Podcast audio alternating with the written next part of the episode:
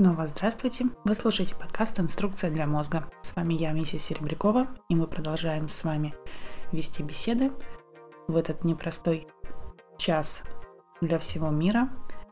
И решила вам подать идейки, как развиваться, как идти, идти в ногу со временем, как держать нос по ветру, не расстраиваться, а генерировать идеи, развиваться все лучше, больше. И для этого я для вас подготовила много интересных инструментов для развития вашего мозга. Сейчас весь мир испытывает новый опыт, который ранее не приходилось наблюдать и ощущать. У большинства людей вынужденная возможность осознать, что сейчас происходит в нашем внутреннем мире, какие моменты вас сейчас выводит из равновесия и понять, что нужно менять и в каком направлении вы хотите двигаться дальше. Вынужденная удаленная работа многих мужчин повергла в шок, мягко говоря, так как привычка находиться в офисе в течение дня – это многогодичная, выработанная привычка, которая просто до такой степени отработана до автоматизма, что большинство мужчин просто находится в действительно в шоке, как это быть дома. Здесь же семья. И сейчас большинству людей ситуация с вирусом дала толчок для выхода из зоны комфорта. Как бы парадоксально это ни звучало, но 94% людей, ходе на работу, э, когда ходят на работу, чувствуют намного комфортнее себя, чем во время удаленной работы когда находятся вместе со своей семьей. Так что давайте порадуемся тому, что сейчас э, мы получили, то, что сейчас происходит. И для того, чтобы расширить границы комфорта, этот момент с вирусом нам действительно сыграл на руку. Просто нужно это осознать. А это значит, что сейчас огромное количество людей поймут для себя что-то новое, что-то иное, э, расчистят место для новых целей, качеств, контактов даже. А одна из немногих, а, я одна из немногих, а, которая считает, что сейчас просто шикарное время, которое Вселенная дарит нам всем – оно просто это время до такой степени полное новых возможностей. Главное посмотреть по сторонам, убрать панику, не смотреть новости, я повторяю это из раза в раз, не паниковать, а просто наблюдать и действовать. Много вопросов приходило на тему, как именно мне сейчас развиваться, в каком направлении мне двигаться, помогите, скажите. Я бы с радостью вам ответила на этот вопрос, но не могу, потому что я это я, у меня свои виды на жизнь, а, свои интересы, опыт, привычки, а у вас свои. Мы все разные, и это, это здорово. То, что хорошо для одного, не может абсолютно быть неприемлемо для другого. Помочь я вам могу только тем, что помогу вам думать эффективно.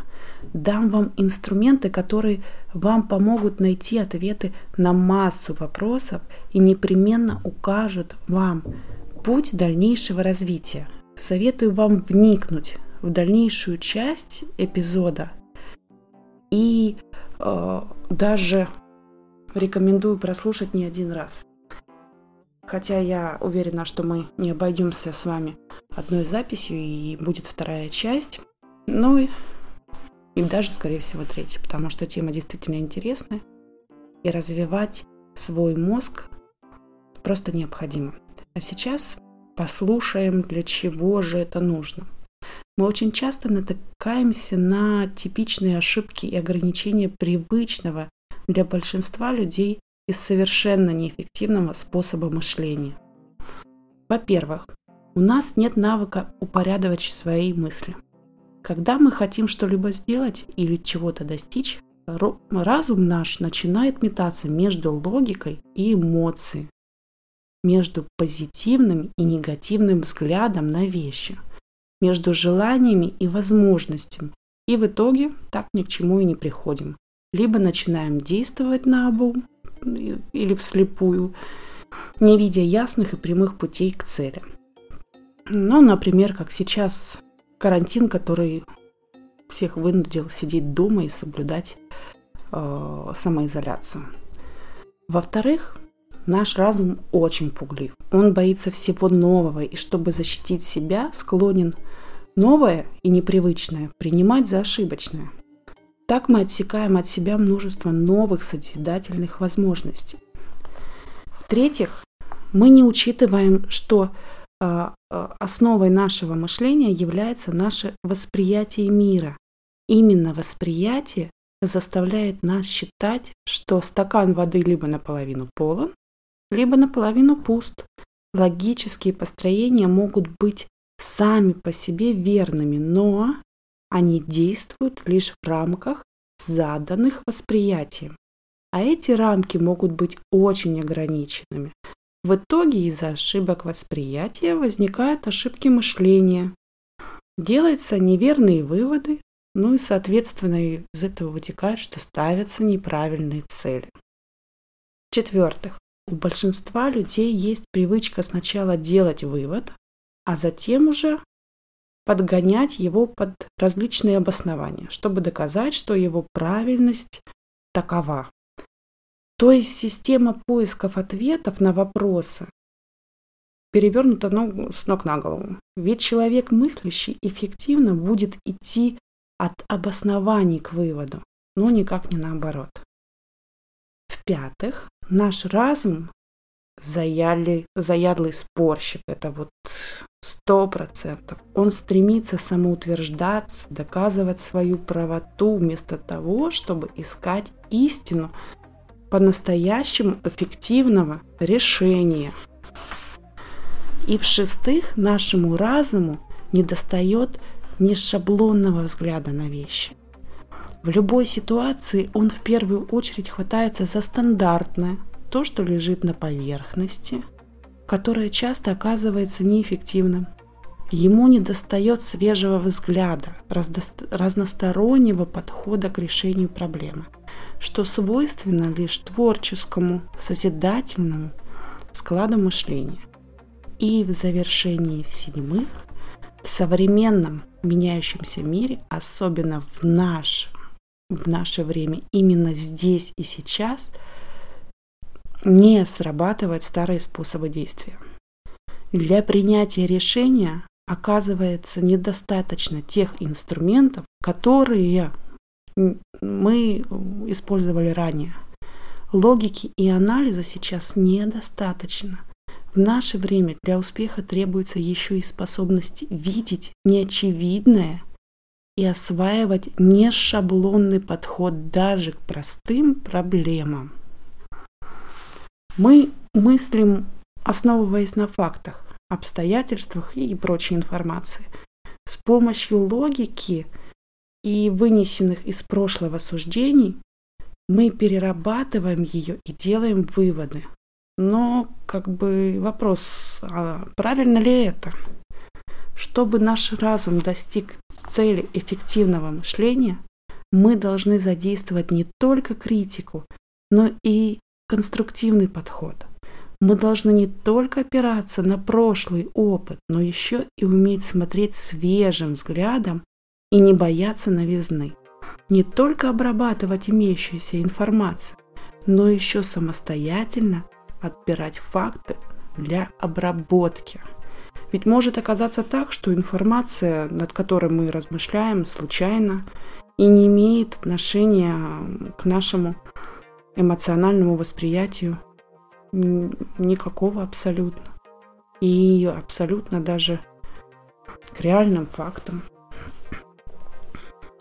Что мы имеем? Мы имеем, что наши мысли, выводы и оценка знаний – информации могут не привести к успеху, если мы пускаем этот процесс на самотек и не управляем им.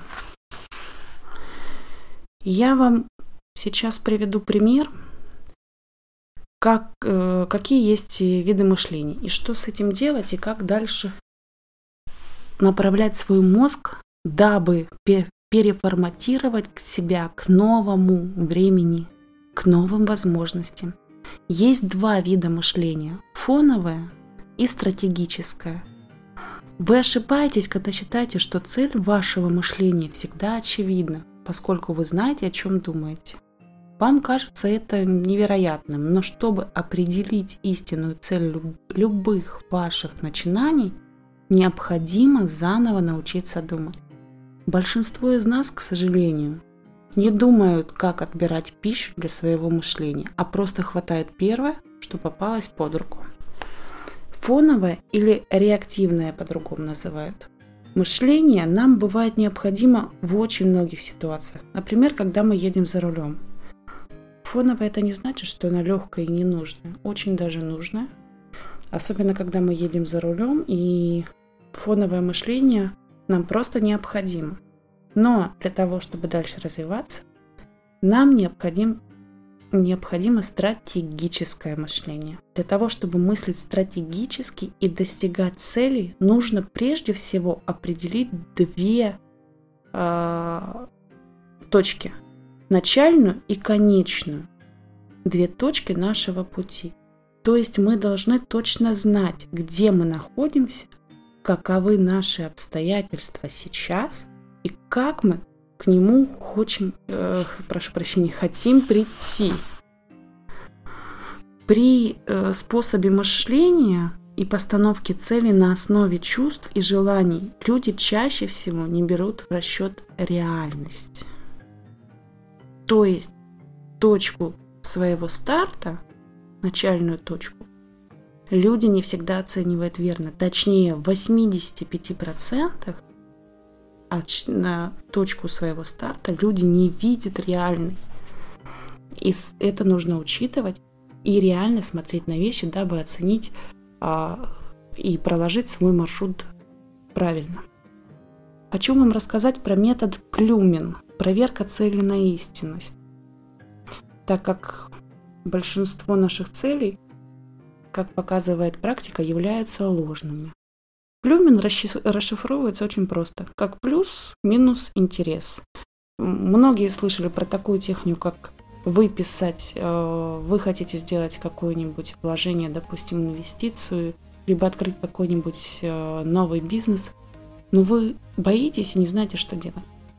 Поэтому что мы делаем? Мы берем листик, выписываем в один столбик плюсы, в другой столбик минусы, а если остались вопросы, которые вы не знаете, куда отнести, к плюсу или к минусу, тогда в третий столбик мы выписываем со словом «интересно» и вопросик ставим.